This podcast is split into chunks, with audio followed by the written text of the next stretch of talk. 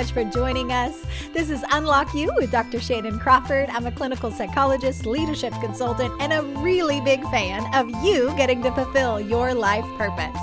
I want you to get unstuck and unlock your potential relationally, emotionally, spiritually, and vocationally. Thanks for joining us, and let's get started.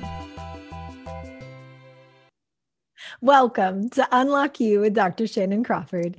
And today I wanted to take time to tell you a story. So we've all come out of the shelter in place, the pandemic, everything political, everything in our own personal lives, career, finances, everything. And like many of you, I have gone through a lot of heartache in the last season. So, you know, my mom has passed away. And at the same time that she was being upgraded to heaven, the opportunity to start the podcast was dropping in my lap. And so at first I turned it down and realized through prayer and different things that I was like, actually, I think I should go forward with this. And so that started a journey where I ran toward it and I started interviewing and pre-recording and moving in this direction and had like a supernatural grace over the grieving process, which I later found out was also called shock denial. So then I do my own inner healing sessions. I have my own appointments for myself, just so you know. I serve people professionally, but then I'm very big advocate of getting my own. I have lots of people that minister to this little jacked up number you've listening to right now. And so I had some appointments where I realized, oh my gosh, I have a lot deeper grief and disappointment than I realized. So I'm working through that. I'm starting to give myself permission to be sad. But I was really kind of scared of being angry because I didn't want it to turn into anger at the Lord. And so I allowed myself to cry, but, you know, not really comfortable with the anger thing, even though, irony, I would tell you to be angry. I just was really, to be honest, scared of my own anger and reaction and turning into offense at the Lord and all those kinds of things, right? So that was my journey. And so in the middle of all that, my dad was like, hey, let's go to Hawaii. We have a family timeshare place that we haven't gotten to go to in a long time. We'll get our family together. I asked some friends to come. I asked for friends out of state. Everybody could come. And it just, everything was so sweet. It was just falling into place. And of course, Shannon becomes the, delecto person who's going to plan the trip and get the resort and figure out where we're staying and the luau and all the things, right? So plans are going forward. Everything is great. And Hawaii requires that you get a negative COVID test before you can go into their island. Otherwise, you have to quarantine, self-quarantine while you're there. And so I have a really stellar immune system, knock on wood, praise God. And so I don't normally ever get sick. You know, I may get a seasonal allergy or something, but I really just don't get sick. And I've been around people for the last year and a half. I'm sure I've been probably exposed to COVID, but I mean, I've just been super healthy. And then the week we're going to go, all the tickets are bought, airline, hotel, car, luau, everything is paid for. Guess who is the only person who tests positive for COVID? Oh, this one, right? And so I'm like, at first I didn't know, right? You just kind of have that feeling, like I just had a feeling, I think I have COVID. That's not possible. So in classic Shannon style, I'm like, praying and I'm calling people and I'm doing every frontline doctor medicine thing that you can do. I'm like trying everything because I'm like, I am going on this trip to Hawaii. I didn't say it out loud. It wasn't conscious, but I was like, my mom just passed. The Lord kind of owes me one, you know, we're going to have this great trip. We have all these people coming. We have family friends with their families coming. Like, it's just going to be the sweetest trip. Lo and behold, Thursday, get my final COVID test, still negative, and Friday morning, we're supposed to leave. So I was angry. I was hurt and disappointed and frustrated. And, you know, this is 2 weeks ago. I like to just put my stuff all out there for you because I think it's helpful. So I'm the only negative. Everybody else gets a positive. Most of our party gets to go. A handful of people stay back. And I'm like, oh my gosh, literally, I could have gotten COVID for a whole year and a half. It's been out there in the planet. And somehow the week of, like 4 days before we're going to fly to Hawaii, for a luau and water sports and laying by the ocean, barefoot in the sand. You understand. I am the only one. I am. I planned the trip. And I'm the only one who gets tested positive for COVID.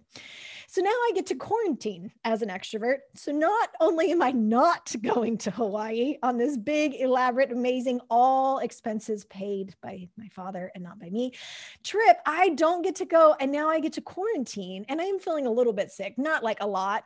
You know, it was very mild. It was like having a little bit of a flu. But I am a rule follower, so I stayed in, didn't go out, wasn't around anybody, and I get to just be miserable. And so I had this moment where I thought, I know exactly what I'm supposed to do. If I am testing positive for COVID, I know that God wants me to work on my book.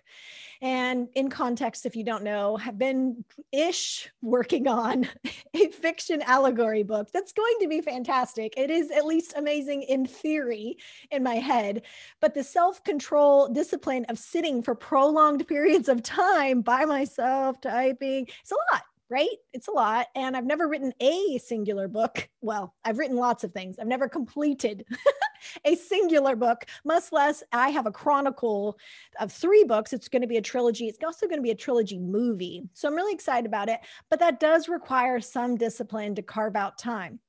And normally I don't carve out that time because I allow the tyranny of the urgent and all the balls moving in life, you know, just like you guys, you understand.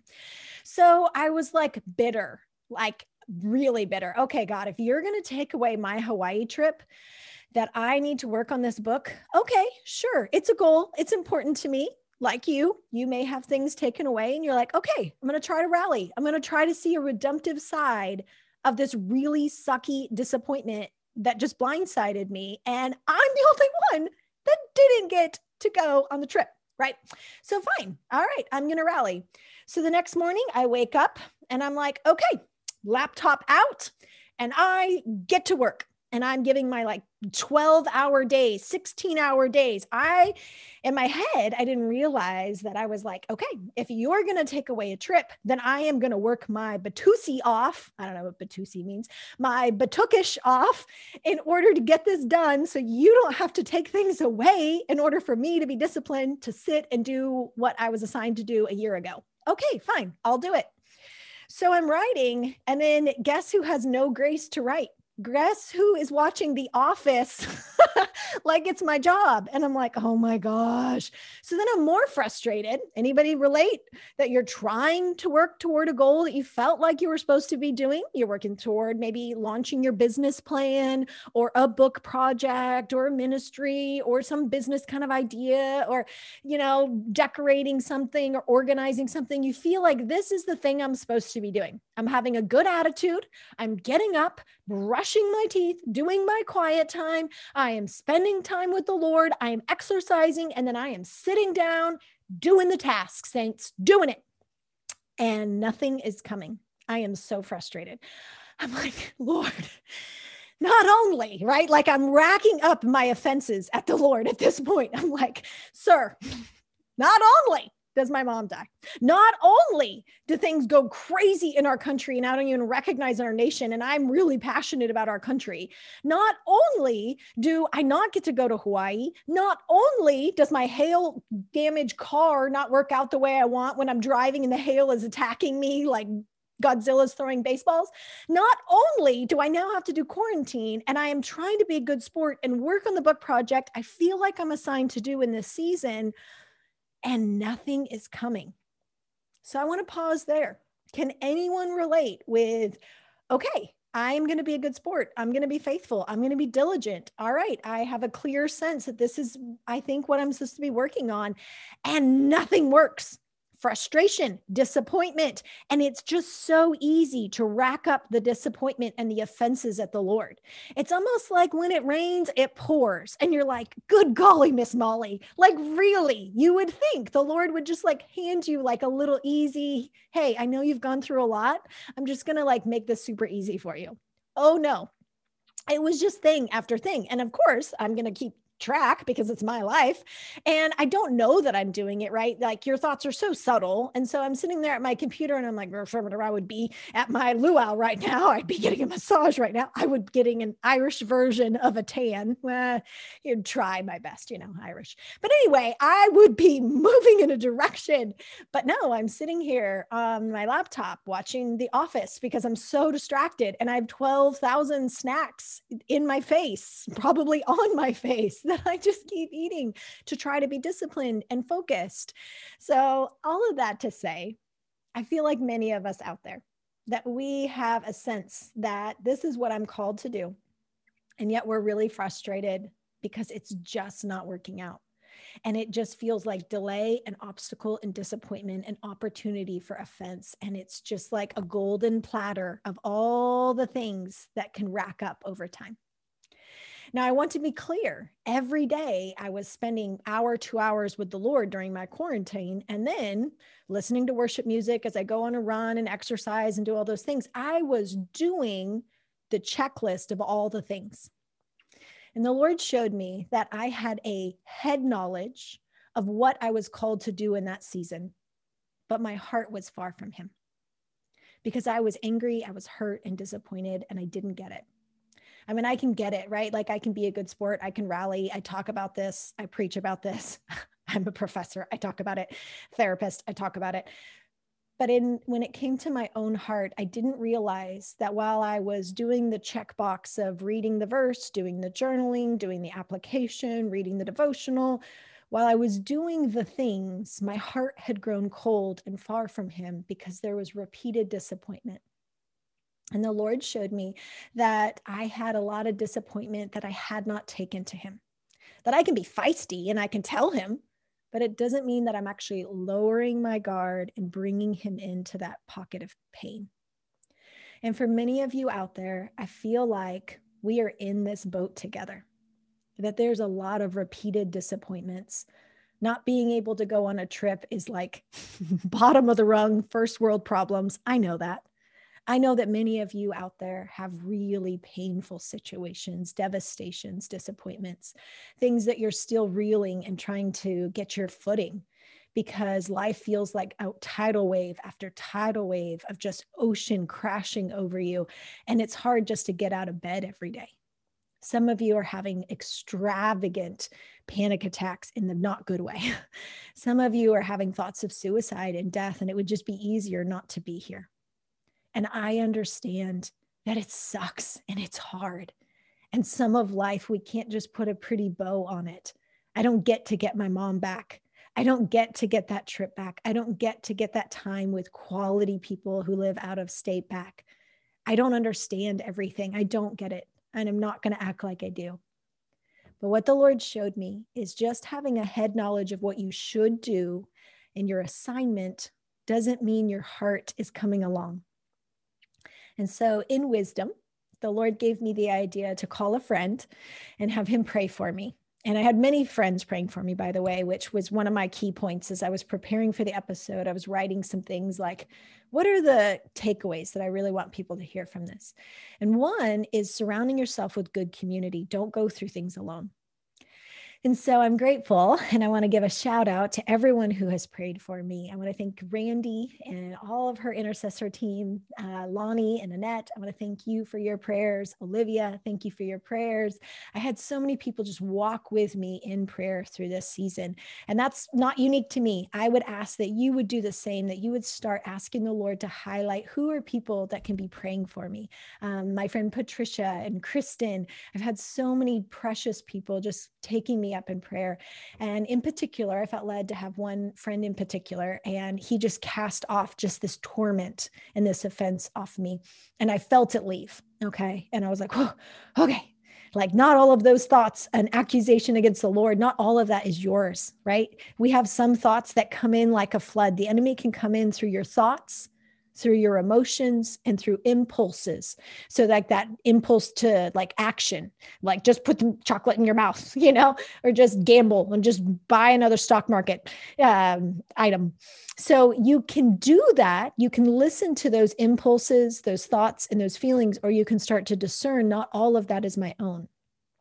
The enemy knew that I had a chink in my armor, where for several months I had been asking the Lord, God, I know that you're good in theory. I know it in my head. But right now, I really honestly am wrestling, like, are you good? Do I trust you with my heart? Do I trust you with the desires of my heart? Do I need to pick those back up and not trust you and now go make a plan and put things in action? Like, where do I stand in all of this? And I'm just being fully transparent because, well, I'm a therapist. And so I know a lot of people's everyday thoughts that we normally don't share.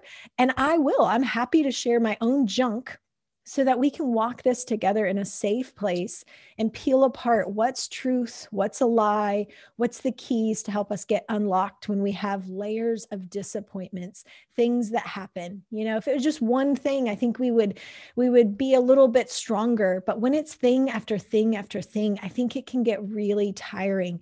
And we start asking those questions like, can I trust you? Are you good? Do I love you? Do you love me? Do you hate me? Are you mad at me? Why is this happening? And in those moments, we have an invitation to say, God, I need you in my heart. I need you to help me with this. I need to cry this out and fuss this out. And I scheduled my own appointment for myself after my negative COVID test. Don't worry. I am clean bill of health now. And so he came over and helped me process, like, I really am angry. I really am disappointed. And I had been so scared of bringing that into conscious awareness, into the light, because I was afraid of being offended. But here's the deal, guys. When we're offended, we're offended. So whether it's conscious or unconscious, it was still creating a chink in my armor. It was still creating an open door that the enemy was using all of these situations to mount a negative accusation at the Lord. And so I had been building a case against him without realizing it because I kept it conscious, because I wasn't bringing him into that conversation, that I was dealing with it on my own at an unconscious level. And I just want you to slow down. Maybe take an afternoon if you can, or a morning or an evening, or some kind of investment of time, whether go on a walk or journal or process, and say, how is my heart? Because by not taking my heart to the Lord and jumping into my assignment, my kingdom focus, what I was doing is taking my behavior, taking my mind, but my heart was not engaged. And that's where your creative center is. That's where your ability to dream and partner with the Lord, and where your spirit comes alive and you're connecting with these kingdom ideas. And I picture that there's like this war room in heaven, and I'm standing up there and we're doing strategy, and we're like, okay, what happens next? And how does that impact? And how can we serve people? And what can we do to change the ecosystem of our culture? You know, so it's like we're in this war room up in heaven, but I can't do that when my spirit is shut down, when my heart is walled off in self-protection, because I'm asking, are you good? Do I trust you? I don't know right now, to be honest. And the Lord can handle that. That's the sweetest news, is I knew that with my head, but to actually walk through this with him in the last 2 weeks, of letting him love me in the middle of my anger and rage and offense at him. At the end of the day, my theology is rooted in the belief that God is good and I can trust him and he cares about the desires of my heart. And then there's life. Then there's everything else that happens that seems to go opposite sometimes. And you're like, what? Help me understand this, sir. And so you have to wrestle through it. But in the wrestling, there's intimacy. When there's wrestling, there's this brilliant, beautiful peace that washes over you. And there's a lot of tears that clear out that uneasiness and emotion that's been probably accruing over time. A lot of what we go through, we can put in like a little quarantine inside of ourselves. And it's kind of quarantined off to the side. It's like a little virus, like a computer system that you're just like, I'm not going there. And so it stays down there, quarantine, and we can move on, and life happens. Because I hadn't been dealing with my heart regularly, that's why I'm now in this really ugly emotional spot, because it was like I wasn't emptying the trash can, even though I thought I was, even though I was still reading my Bible, going to church, doing the right things, right? Like all these months, my soul had started to ask a question that I would not be still enough to actually hear a response, because doubt had crept in. And so that became a really big part of this. If I doubt that God is good, if I doubt that he's kind and he cares about the desires of my heart, then I'm not going to really sit and pay attention to how my feelings are or what he's trying to say. I'm just going to try to muscle through it and gut through it. So I have this, 12-day, 14-day, whatever it was, quarantine period. I'm alone, not working, not seeing any patients. I'm by myself hours upon hours. Anybody else been in quarantine? And so I just have me and food and a laptop and way too much access to The Office. I like that show. And there's terrible parts of that. I don't recommend it, but I think it's so funny. Dwight and Jim, it just kills me. Anywho, that's not the point of this episode. So that was a really hard season to say, okay, I should be rested. I should go back to work refreshed. But really, I was getting more burnt out because I was striving. So the Lord showed me that for many of us, we can run after a goal, even a God goal, even a kingdom dream, something that's wonderful and marvelous. But what we're doing is we're muscling and gutting through it in our own strength, and we're burning ourselves out, and we're not making the headway. There's not grace on it. Not that you're not supposed to be doing it, but you're doing it in your own strength. And I was doing it in my own strength because I stopped trusting. I started to doubt his goodness, to doubt his trustworthiness. So it felt like almost like I was being punished. Like, if you're going to take a trip away, okay, well then I will work super, super hard. So you never do that to me again, like a petulant child, instead of saying, hey, I know that you're good. I know that you would not set this up to harm me, but you're going to somehow take a really sucky situation and turn this together for good. I don't know how. I don't see it yet. I still don't see it yet. But I choose to believe that you're good. I choose that right now. And so I'm going to lean into community. I'm going to let others be there. I'm going to schedule appointments for myself to be ministered to. Many of you out there, you may be the strong one. You may be the leader, the person who's always kind of ministering to others. Please ask the Lord, highlight, who are the people assigned to minister to me? You are not supposed to be an island under yourself who is always the giver. There's definitely a need to let community be there with you. And then secondly, I want you to take your heart, not just your head. Yes, we ask the Lord, what's your perspective on this? Give me heaven's perspective. What's an eternal kingdom perspective of this situation? 20 years from now, 1,000 years from now, I am not going to remember a trip to Hawaii, but I will remember if somebody got saved. I'll remember if I spent time in the presence of the Lord and I got kingdom keys and jewels for this book that I'm so excited about and can't wait for it to be real life. I will remember if I got to spend time relaxing and enjoying of life and jumping back in and being replenished. I will remember other things that bear great value and weightiness in eternity's perspective. So that's the mental game. And then we have the heart of taking your heart to the Lord, repenting of striving. And I said, Lord, I took this assignment, which is a good assignment, and I will continue to work on, but I turned it into an idol. I started striving. I tried to do it in my own strength, and it made me exhausted and tired and weary, and I need to hand this to you. So I'm going to lay it back down. I'm going to invite your perspective, and I'm going to ask that you help me to partner with you to make it fun and magical and whimsical again. And do you know what happened? It became so magical. It became so fun. I repented, changed my perspective, put him back as my first love. And I'm like, Lord, if we work on the book or we don't, I choose time with you. I choose to be replenished in your presence. And then, you guys, I wrote all these new sections, and Chloe, it's my lead character. I wrote about a lot of the dynamics that are going to happen. Logan is the love interest. So yeah, a lot is happening, a lot of movement, and it started to be fun. It started to be fun and playful and delightful again, instead of striving and putting my foot in front of the other and trying to do it in my own strength. So my encouragement, my dear, wonderful community, my friends out there who maybe understand what it's like to try to rally, to try to be a good sport, to try to go forward, but you're tired and weary. And I want you to know it doesn't have to be that hard, that God has upgrades. And one is just recognizing, oh, I'm trying to do it in my own strength. I repent. And now, Lord, I'm asking that you give me a new perspective of this situation. Because in reality, I could have stayed bitter. I could have stayed in PJs and watched TV all day long and done nothing, right? Or even though I was striving, I was still going toward a goal. It wasn't the most flattering, fun way to do it, but I got his perspective.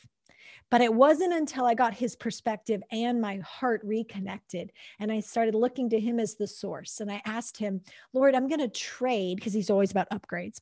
I'm going to trade my version of this book that I can come up with as a human. And I'm going to ask that you take the library of heaven and that you release your version of this book from heaven's perspective.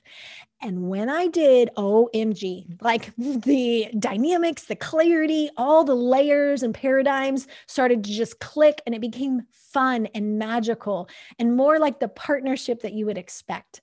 So I'll tell you this, many of the things I was struggling with, my circumstances did not change. My week, 2 weeks, 3 weeks, however long you're in quarantine, it did not change. But what changed is when my perspective, when I leaned in and I said, Lord, I choose to believe you're good. I'm going to choose to wrestle through all these doubts and unbeliefs and cast out doubt and unbelief.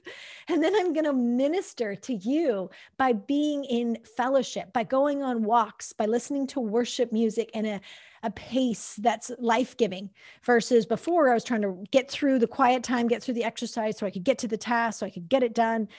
And I was missing all of the magic and the fun and the whimsical part of being a creative.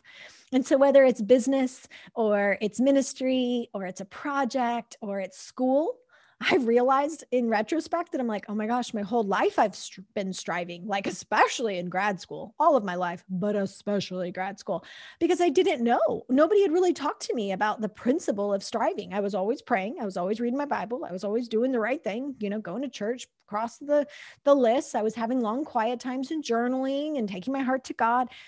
But there was still striving because I didn't know that he wants to upgrade your task into treasure, into intimacy, into playfulness, that there's this partnership and engagement that can happen. And it just starts by recognizing what's happening, casting off any icky stuff, closing the doors to doubt and unbelief by saying, I reject the lie that God is not good. I reject that question of needing to kind of figure it out or analyze it from a human perspective. And I choose by faith to call you good. I choose by faith to say that you care about the desires of my heart. I choose by faith to believe that you'll give me another trip, whether Hawaii or something else in the future, and it will be redeemed.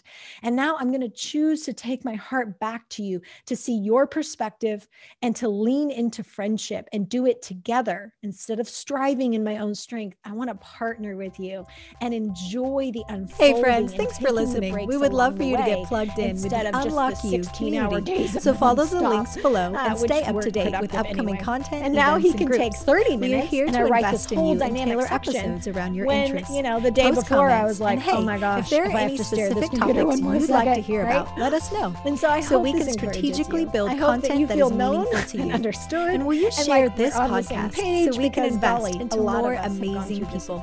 Be sure to hit subscribe so we can see you for the next episode. After another, like tidal wave oceans that just kind of like waves hit you after one another. And then I want you to know that there are keys to walk out of the season you're in. It doesn't have to stay hard. That just because God gave you an assignment or you feel led to start a business or do an art project or ministry or something, start a small group, it doesn't have to be hard. You want to repent of looking at it and doing in your own strength. And you want to ask for his perspective and to partner with him, relying on his grace, his strength, and then he'll add everything else you need for that kingdom project or assignment. I love you guys. And thank you for being a part of this. I hope that you can share and comment and do all the things that social media, I don't know all the stuff, but I love you. And I would love the opportunity to invest into more lives together. Bye.